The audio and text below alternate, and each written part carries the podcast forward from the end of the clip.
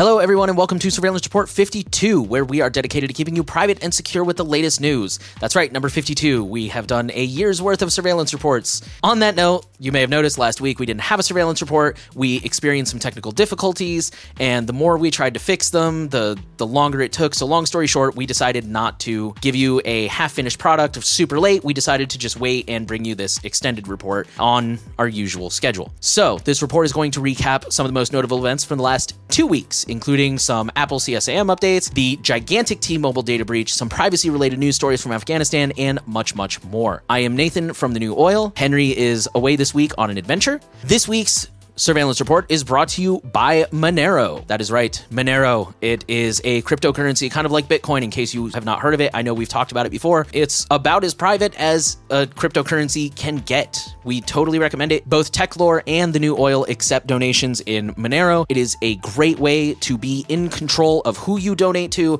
and that is actually something we're going to talk about later on in this episode. Stay tuned for that. In the meantime, check out Monero. As usual, let's start with our data breaches, and this week we're going to start with the big one, the T-Mobile data breach that you have probably heard about. T-Mobile is the second largest mobile carrier in the United States. They suffered a data breach of fifty-four point six million customers, including former customers, all the way back to two thousand four. The information affected included social security numbers, phone numbers, names, physical address, I M E I, and driver's license information. The C E O is very adamant that no financial data was stolen, but of course completely glossed over the fact that you don't need financial data when you have somebody's social security number, name, and physical address, and you can just open up a credit card in their name. Recently, the attacker who did this did an interview with the Wall Street Journal. He has a really interesting story that I'm not going to share here because you should go read it and make up your own minds. He said that he was scanning T-Mobile's network for a long time. He found a weakness in an unprotected router. The article said that he used a tool that's available to the public, which of course could mean anything. The C E O is claiming that the attacker used specialized tools and brute forced his way in. I guess they're both probably telling the truth, but he's definitely making it out like, nah, this guy worked really, really hard. And he's like, no, I really didn't. He straight up said their security sucks. In response to this event, T-Mobile is offering I D theft protection with McAfee and has hired a company called Mandiant to help improve their security. I do not recommend you take this protection from McAfee. Long story short, it's just ineffective and you can do a better job yourself for free, and adding these companies just adds someone else into the mix. The way you can protect your identity is a credit freeze. It's free to all U S citizens. You can also prevent this by, in the future, just buying your phones in cash, which I know is kind of hard when we're talking about one thousand dollars smartphones, but it is totally worth it to save up. And if you make a payment, you're going to end up paying all that money anyways, plus interest. So it makes more sense to buy it in cash. That way you don't have to give them a name. You don't have to give them a social security number. That way the next time this happens, because mark my words, this will happen again to somebody, you won't be caught up in that. Okay, let's move on to our next data breach, which is from A T and T. And this is the exact opposite of how you handle a data breach. A cyber criminal is auctioning seventy million users in a database that includes names, addresses, phone numbers, social security numbers, and dates of birth. An unnamed researcher took four sample accounts that the attacker had released and found that two of them had A T and T accounts, which is why we're pretty sure this came from A T and T. They're called Shiny Hunters. They have also in the past breached services like Wattpad, Microsoft's GitHub account, Teespring, and other data breaches that I know we have definitely discussed on here. Our next data breach comes from Microsoft. thirty-eight million records were exposed online, including contact tracing info. Microsoft has a portal service called Power Apps that allows anyone to create their own portal and database for just about any purpose. A researcher at UpGuard found that many of these could be publicly accessed if you use the right trickery. In addition to contact tracing databases, companies that were affected by this include American Airlines, Ford, J B Hunt, the Maryland Department of Health, New York City Municipal Transportation Authority, and New York City Public Schools. There is no evidence that the data was accessed, but we always like to err on the side of caution and assume that it was. Our next story comes from a researcher with Security Discovery who has found that the secret terrorist watch list with two million records was also exposed online. Bob Diachenko came across this on an exposed Elasticsearch cluster that was not password protected. This cluster ended up including a watch list with information like names, country, citizenship, gender, date of birth, passport details, and no-fly status. The database was indexed on other search engines, meaning that other people probably saw it. It took the Department of Homeland Security three weeks to take the server down after being notified. Our next data breach comes from Ford. I'm not sure if this is related to the Power Apps one. It sounds like it might be, but I was unable to confirm that, so I'm reporting this as a separate breach. Ford has a customer engagement system called Pega Infinity, and it was misconfigured, which allowed for the access of, quote, sensitive systems and proprietary data, such as customer databases, employee records, and internal tickets, unquote. This included customer and employee records, finance account numbers, if you financed a car through them, database names, and and tables, OAuth access tokens, internal support tickets, user profiles within the organization, pulse actions, internal interfaces. This was discovered and disclosed by Robert Willis and Breaker. Ford took six months to reply and fix the issue. Our next data breach comes from Chase, who accidentally leaked customer info to other customers. The data included statements, transaction lists, names, and account numbers. It is unclear if it affected everyone or only a specific group of customers, like, you know, people with business banking accounts, for example. The issue lasted between May twenty-fourth and July fourteenth of twenty twenty-one and impacted both the online portal and the mobile app. As usual, they are offering free credit monitoring. As usual, I don't think you should take advantage of that. Instead, I would say the lesson here is to remember to use masking card payments like privacy dot com or to use cash, because then sure, they would still have your name and your account number, but your statement wouldn't have anything on it. It would just have A T M withdrawal or privacy dot com, and you know, they wouldn't be able to see you went to Wendy's twelve times last week. Hackers breached the U S Census Bureau on January eleventh of twenty twenty using a Citrix A D C vulnerability that had been disclosed on GitHub the day prior. This is why updates matter,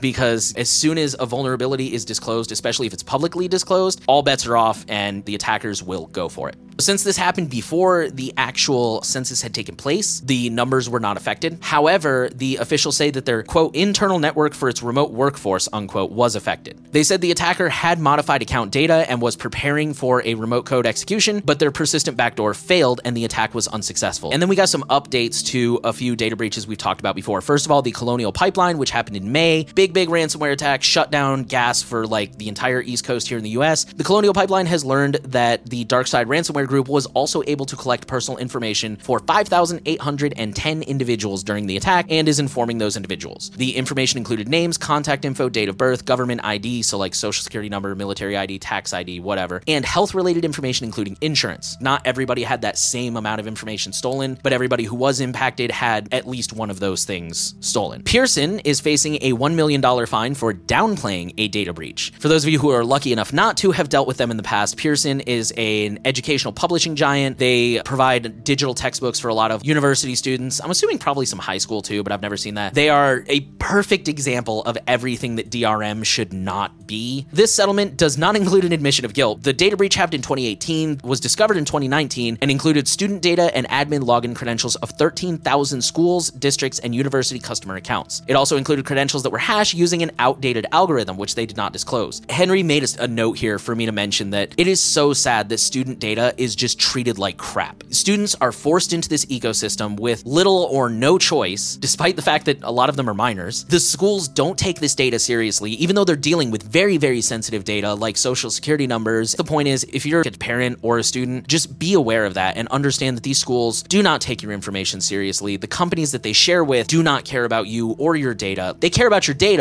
in that they want it. They don't care about protecting it or being ethical with it, so just be aware of that. And our final data breach is an update from, I believe it was our last surveillance report. We talked about Belarus and how there's a hacktivist group who claimed they had stolen a bunch of identification documents from the current administration and were threatening to release it. Well, they followed through. What they said last time was that it's travel records for the cabinet, passport cards, and stuff like that. It also turns out it contains alleged police informants, personal information about top government officials and spies, video footage gathered from police drones and detention centers, and secret recordings of phone calls from a government wiretapping system.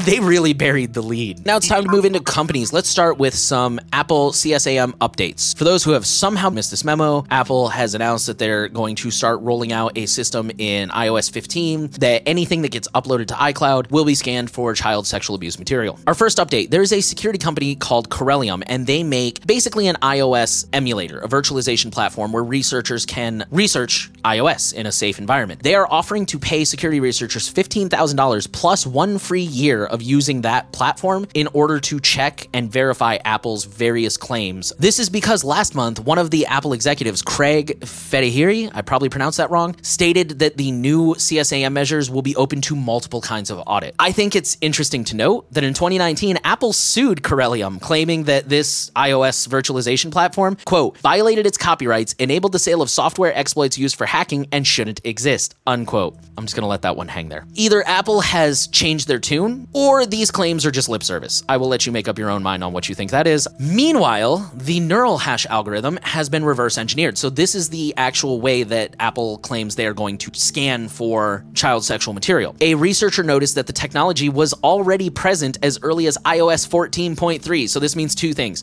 First of all, anyone who's decided, well, my solution to this issue is that I'm just not going to update to i O S fifteen, you probably already missed the boat. It's probably already on your phone. Number two, this shows that Apple has been working on this for a long, long, long time, and therefore probably will not abandon this move despite the growing pressure. And we'll get to that in just a moment. The reverse engineering has already produced examples of intentional hash collisions. This is basically when there's a totally safe image, like a picture of a skyline or a picture of a tree, and the hash is the same as a known hash of child porn. And this has been an issue since day one, because if somebody who's relatively technically savvy doesn't like you and they know you use an iPhone and they know you've got automatic like cloud backup, they could just send you a whole bunch of these totally safe images and tip off the flag and get you investigated. And yes, it will be dropped and you'll be cleared, but that's not going to be a pretty look when the cops show up at your door because they think you got kiddie porn. Even if you get cleared of it, that's might get you fired. That might lose you some friends and valuable relationships. That is not a good place to be. Apple said that the way the system works is you have to have a certain number of flags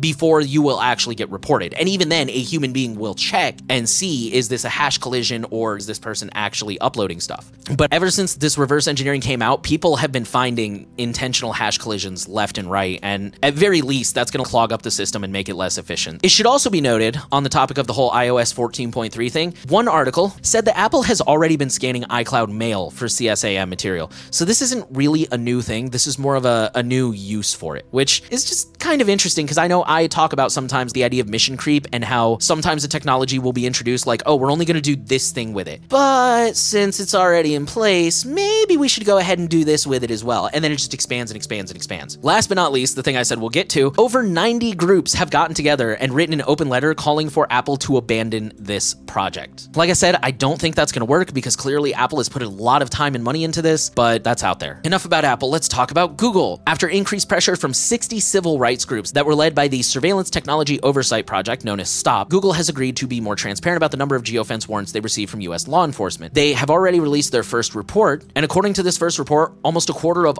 all the warrants that Google gets from U S officials are geofence warrants. For those who don't know, geofence is when the cops will say, we know a crime took place at this address at this time. Time, we want a list of every Google account that was in the area between an hour before and an hour after. Since most people are signed into their phones with a Google account so they can download things from the Play Store, that's very valuable data. They also do this with Apple. They do this with a lot of companies. These requests usually come from state and local agencies rather than federal, and unfortunately the number has been going up. It was nine hundred eighty-two in twenty eighteen, eight thousand three hundred ninety-six in twenty nineteen, and eleven thousand five hundred fifty-four in twenty twenty. They did not disclose how often they push back on these warrants or how many of them they honored. Next, Google Calendar will let you record where you're working to help organize office meetings. So this is to help now that we live in this hybrid work world where sometimes you work from home and sometimes you don't. Google is now giving you the ability to set in your calendar where you expect to be. So for example, if you know you're working from home on Tuesday, you can mark that on your Google Calendar. So when the company is trying to schedule a meeting, they know Tuesday is not the best day because you won't be in the office. Personal opinion, Google is going to track you either way. I don't think this is really nefarious in the sense of Google because Google already knows where you are, but I do think think that this is worth paying attention to because it now allows you to tell your coworkers where you are, and this can make workplace stalking and harassment a lot easier, for example. I mean, there's a lot of things that could go wrong with this, but I think that's probably the most obvious and likely to happen. And finally, Gmail is opening and caching U R Ls within emails without user intervention. This is actually a support ticket from a user, which has so far gone unanswered. They're doing a, a simulated phishing attack at their office, which is, you know, commonplace thing. And they noticed that when a user opens an email, Google-owned I P addresses seem to be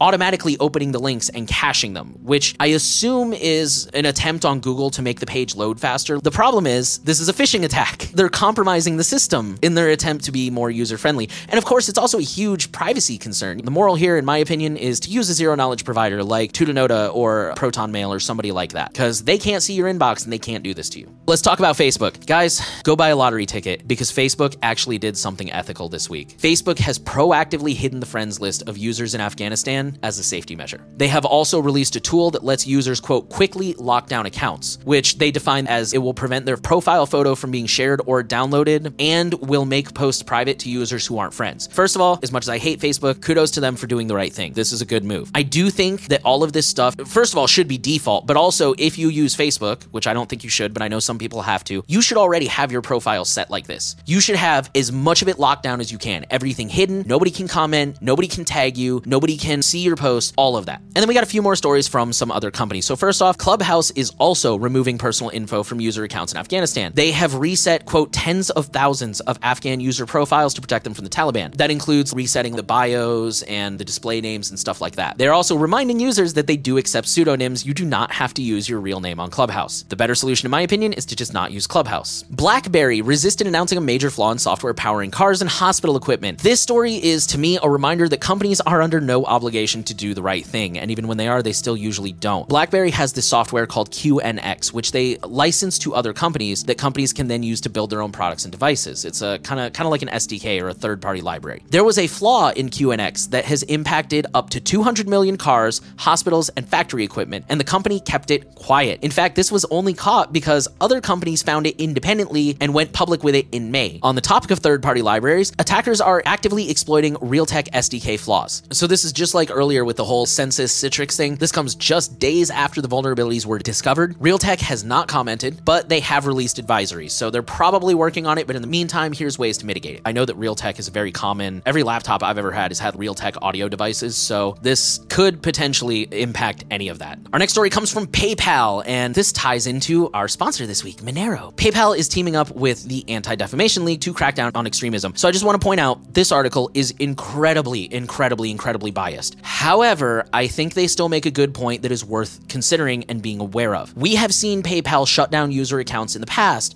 for things like donating to Tor. Now they're teaming up with the Anti-Defamation League, who is extremely left-wing, and they want to screen payments for extremist groups. Now, I'm not here to tell you to send money to the Taliban or the Proud Boys or QAnon or any of that crap, but it is still problematic when other companies are telling you what you can and cannot do with your money. It is a form of control. And the real issue here is the lack of transparency. It's not like PayPal and the Anti-Defamation League are going to get together once a year and say, here's our list of extremist companies that we will not approve payment for, and here's why. They just choose, and they don't tell you, and they don't have to justify it to you. Monero, man. Monero, Bitcoin, all these decentralized currencies that are harder to censor and allow you to put your money where you want and in what you believe in. And our last company story, a lawsuit is being filed in New Mexico against Rovio Entertainment, who is the developer of Angry Birds, claiming that they knowingly collected data on children under thirteen, which they then shared with third-party advertisers. We will keep you updated on this as it unfolds. You know, the real moral here is pay attention to the privacy policy. Ask yourself if it's really worth downloading an app. Let's move into research.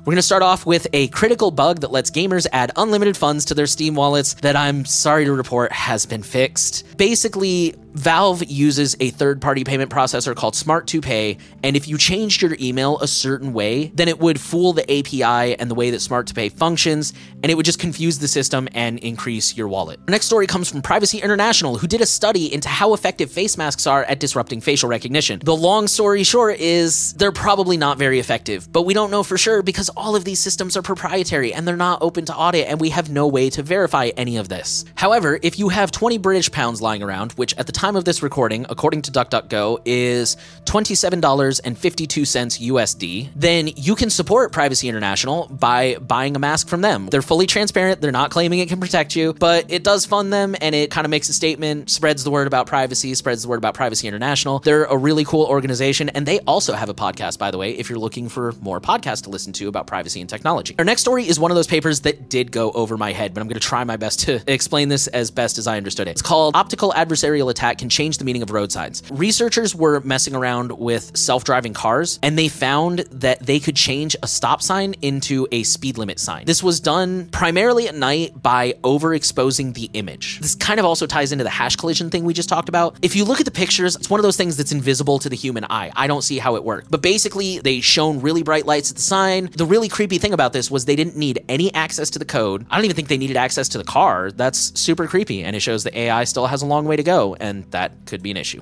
This next story, I'm going to admit I chose the article with the clickbaity headline, but I'm also including the other article because it is much less sensational and much more thorough. So there is a plug-and-play S D K, software developer kit, we just talked about those, called Through Tech Calais. This is a smart device setup thing, kind of makes everything plug-and-play. Unfortunately, in late twenty twenty, researchers found a critical bug, which is finally being disclosed. I'm going to quote the article. An attacker could connect to a device at will, retrieve audio and video, and use the remote A P I to then do things like trigger a firmware update, change the panning angle of a camera, or reboot the device, and the user doesn't know that anything is wrong. This is kind of scary. It doesn't just affect webcams and baby monitors, it affects a lot of IoT devices. The moral of the story here, technology, just be aware of it. Our next research story is about Bumble, the dating app, and a vulnerability that allowed researchers to reveal any user's exact location. The long story short, most dating apps nowadays will round distances for user protection. So if I match with someone on a dating app, it's not going to say you're three point six five miles away. It's going to say you're three and a half miles away. If you're determined and you're careful, some of them will allow you to spoof your location and move your pin around to pinpoint where somebody is. These researchers found that even though most dating apps have found ways to better protect user privacy, you can still triangulate a user's location just by being very, very methodical and determined and spoofing your location and moving it step by step by step. The author did suggest that Bumble could fix this by basically first, it takes your location, then estimates you to the nearest grid point, and then uses that to calculate distance, because then no matter where you move around, as long as you're near that grid point, it's always going to put you on that grid point, which was actually kind of a creative solution. Our last research story is just general market research. Phishing attack costs have nearly quadrupled in the last six years. We're going to talk about this a little bit later. Phishing is still a huge, huge problem, and the cost of falling for phishing has risen dramatically. Right now, companies are losing about fourteen point eight million dollars on average, which is about fifteen hundred dollars per employee. Don't fall for phishing attacks. And that means don't click links you weren't expecting, don't open attachments you weren't expecting. If somebody sends you an email that says click here to read a message, don't click it, go to the website directly and open it and look for the message, things like that. Let's move into politics. In my opinion, this is kind of an update to a story, but it got picked up and repeated several times, so it's worth mentioning. Citizen Lab essentially now has proof that the government of Bahrain used Pegasus to spy on activists, journalists, and others. We mentioned when we were first talking about the whole Pegasus scandal that according to N S O's terms of service, they are supposed to carefully vet their clients and they are not allowed to use Pegasus for anything other than monitoring terrorists. This is definitive proof that N S O is lying about that. Either they don't vet their clients or they don't enforce the terms of service.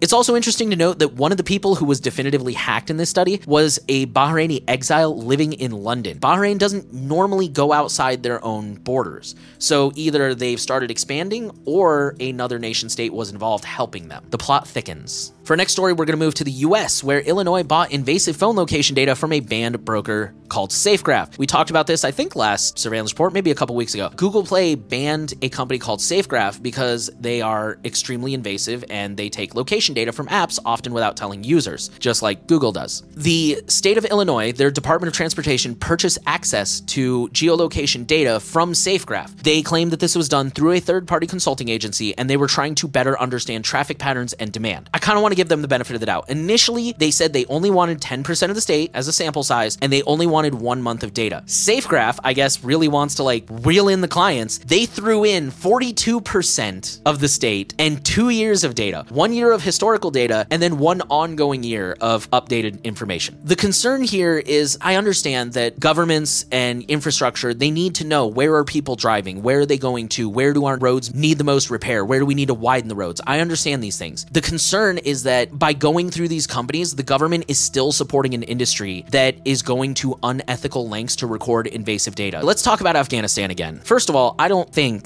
that we have released a surveillance report since Afghanistan fell. It should go without saying that it sucks what's going on there, and our hearts go out to everyone in Afghanistan right now. There's people having their lives turned upside down. It really sucks to see what's going on over there. In privacy news, our first story, the Taliban have seized U S military biometric devices. The military has these things called handheld interagency Agency Identification Detection Equipment, called HIDE, because the military loves acronyms. During the fall of Afghanistan, the Taliban acquired several of these devices. The devices contained biometric data like iris scans and fingerprints, as well as biographical data on both suspected and known terrorists, and also Afghans who assisted the U S in multiple capacities, diplomatic, translators, contractors on base, stuff like that. One source did say that the Taliban are probably going to need additional tools to access the data. Fortunately, they can't just open it and use it. However, that same source was concerned that Pakistan might be willing to provide those tools. It does kind of show how things that you think are safe now may not be safe in the future, and you always have to think worst case scenario. Not to an unhealthy extent, it's part of threat modeling. It's a very important part. Our second story goes back to Facebook and Clubhouse that we talked about earlier. Afghans are racing to erase their online digital lives. That title really says it all. Under the American rule, many Afghans were, for lack of a better way to put this, kind of joining the civilized world, and I know that's a really crappy way to put it, but they began to build digital presences and participate in the online community and join a world that is mostly westernized, for better or worse. Now that the super right-wing conservative Taliban have taken over, those ties to Western platforms and ideologies like Twitter and selfies of them where the girls, you can see their faces and stuff, those things can now be used for retaliation. Many Afghans are trying really, really hard to erase that presence. The moral of the story here is to remember that what you post today can be a risk tomorrow. Fortunately, if you're watching this, you will probably never see this level of retribution and risk. However, there can still be other dangers. I was alive when nine eleven happened. I remember watching it happen, and I remember seeing how the cultural zeitgeist shifted from like, what is Islam to public enemy number one. You never know what's going to happen. Be careful what you post online. And our final political story comes from the U K, where the U K Home Office has quietly, without announcement, released new guidelines sanctioning the use of live facial recognition technology by police in England and Wales. This was done during a parliamentary recess and therefore is being perceived as being done without government input or oversight. Basically, U K is rolling out live facial recognition tech, and they kind of did it behind the government's back. Now is your chance to buy a mask from Privacy International. Let's move into our free and open source FOSS section. We'll start off with Element. Element has rolled out a bunch of new features. The most prominent of these includes voice messages, where instead of typing it out, you just hold the button, you say what you're going to say, you let it go, and you send it. Henry said he tried these out, and they seem to work very, very well. Element has also rebuilt the one-to-one voice and video call feature, which they also mention includes a keypad, because they are hoping at some point in the future they can roll that out to non-Element devices. So in the future, you can use Element to place phone calls to order pizza or whatever. They also have a whole host of other small U I changes. You can go ahead and read the blog for the full list. Mastodon, the open source decentralized Twitter alternative, is now a nonprofit organization. The founder and main dev Eugen has registered Mastodon as a German nonprofit. This will allow the project to be a little bit more sustainable, last a little bit longer. It does change the tax structure for donations and stuff like that. So if you're curious about how your Patreon or whatever donations will be treated, go ahead and check the blog post. It will also allow Eugen to do things in the future like hire more devs, more U I and U X designers, create official apps, and stuff like that. Our next story comes from Brave. This has since been fixed. Brave has a feature where you can browse privately with Tor. We never, never recommend this, and this is one reason why. It had a vulnerability that allowed the attacker to view the exact timestamp you connected to an Onion address. Onion v two specifically. This could, in theory, allow an attacker to correlate your traffic and identify you. The moral of the story, just use the Tor browser. The strength of Tor comes from all of its users looking the same. If you're using Brave to browse Tor, you look different and you stand out. Finally, there are security vulnerability fixes in Firefox ninety-one point zero point one and Thunderbird ninety-one point zero point one. Firefox and Thunderbird have both been updated to fix, quote, possible header splitting H T T P three response, unquote, vulnerabilities. I don't know what that is, but it was marked as high impact, so I assume it was very serious. Go ahead and check and make sure you are updated. Finally, let's move into our misfit section. We're going to start off with a really big story. It was actually still getting reposted on Twitter as I was writing these notes. A Los Angeles County man phished over six hundred twenty thousand iCloud accounts in a plot to steal and share images of naked young women. He admitted that he was impersonating Apple customer support staff in emails and having users give him their login credentials. He was able to steal photos and videos of at least three hundred six individuals, mostly young women. The article also mentions that they used an unnamed foreign encrypted email service. Ooh, so scary. So definitely expect to see that pop up in the popular zeitgeist is why encrypted email is bad and only criminals use it. The moral of the story is, again, phishing. The basics. Check the email. Make sure it's actually from somebody, because sometimes they'll send you, this is your bank, and it's from bank at gmail dot com. Don't submit credentials. Go directly to the official source. Like we said, if it says click here to check a message, don't do that. Just go straight to the website and log in. If it's real, the message will still be there. I promise they want to get a hold of you. Last but not least, two-factor. Even if you do fall for the email and you give the guy your credentials, if you have two-factor, he still can't get in. I would also personally argue, don't keep anything on iCloud. You should be using a zero-knowledge cloud provider, which I think TechLore actually just did a video about that recently. Go check that out. Our next story is in a similar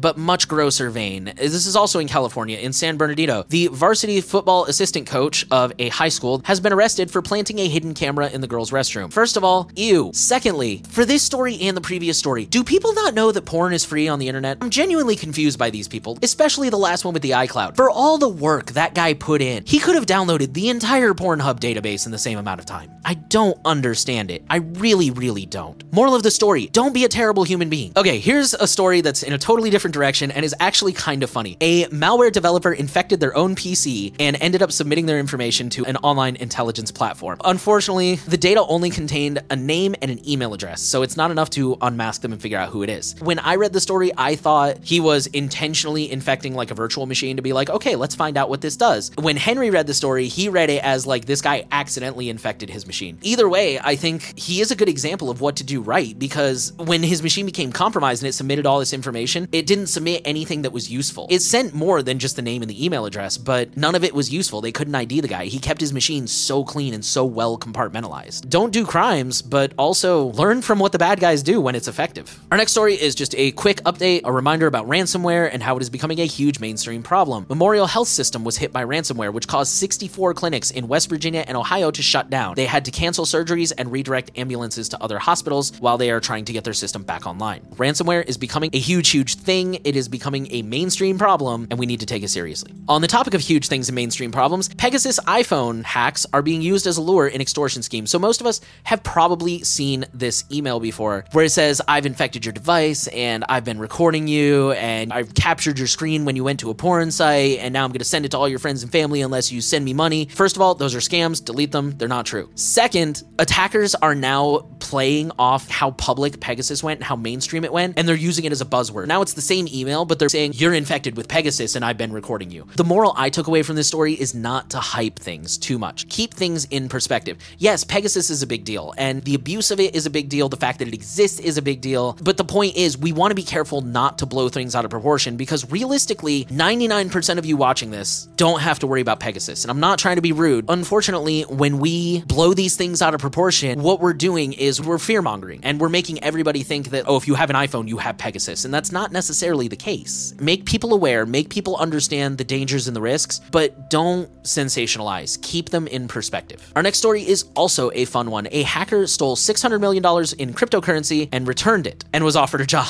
I guess this guy was proving a vulnerability. I don't know why he didn't just disclose it. For whatever reason, a hacker stole six hundred million dollars in cryptocurrency and then like two days later gave it all back. And the exchange has openly said they won't charge him. They're going to give him the bug bounty and he can do whatever he wants with it. And they've even offered him a job. Like, hey, obviously you found the holes in our security. We want someone like you to make it better. For that one, I'm including the Twitter post because the Twitter post kind of summarizes this whole thing, but it also has a link to the actual fuller post that the company posted explaining everything that happened. This next story is really unsettling. For those of you who don't know, in twenty nineteen in Christchurch, New Zealand, there was a mass shooting in two mosques during service times. So a lot of people got shot, a lot of Muslim people. A man in Australia downloaded a video of the shootings about two weeks after they happened. He was just curious. That was twenty nineteen. In April of twenty twenty-one, he opened the video again, which somehow the authorities detected, and that prompted them to arrest him for possessing extremist material. This article bugs me because they never explain how the cops knew that he opened the video on his local machine. I'm gonna assume he was using like Windows Media Player or something. I don't know.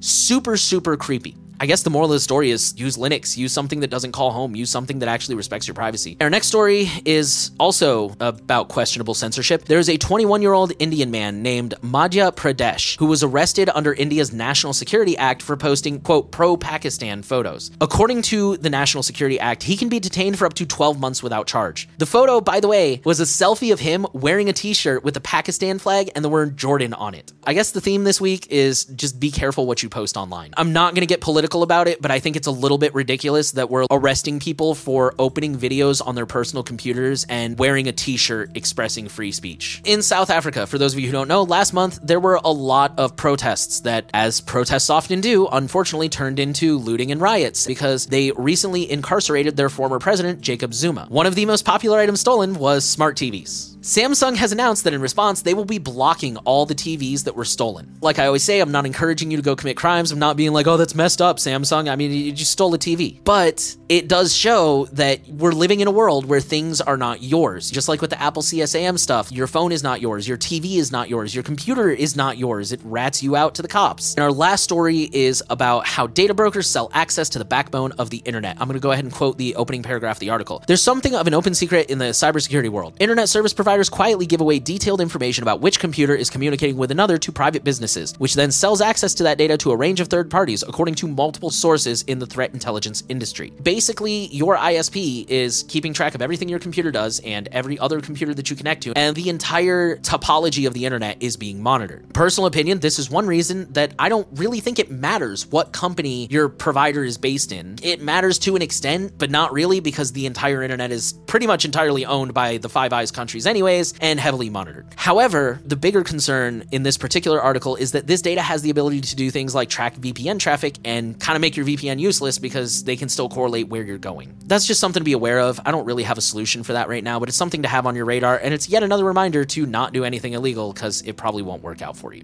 And that was all of the news for this report. Two weeks of news. Holy cow. Thank you guys for listening to all of that. Once again, this week's Surveillance Report is brought to you by Monero. It is about as private as you're going to get, except for maybe cash. Way to pay for things, especially digitally. Both TechLore and The New Oil do accept Monero donations, so be sure to check out Monero if you've never heard of it. They have a really cool video on their website that explains it. Thank you again for listening to Surveillance Report. We are happy to know that you are trying to stay safe out there. The final thing we want to ask of you is to share the podcast around. Make sure you're subscribed. Give us a rating if you're listening on a platform where that's an option, you know, a thumbs up on YouTube, a rating on Apple Podcasts, whatever. We are trying to reach as many people as possible, and when you do things like subscribe and like the video and share it, that tells the algorithms that this content is popular and that more people want to see it, and therefore more people get to see it, and you can help with that. Thank you again for listening, and we will see you next week.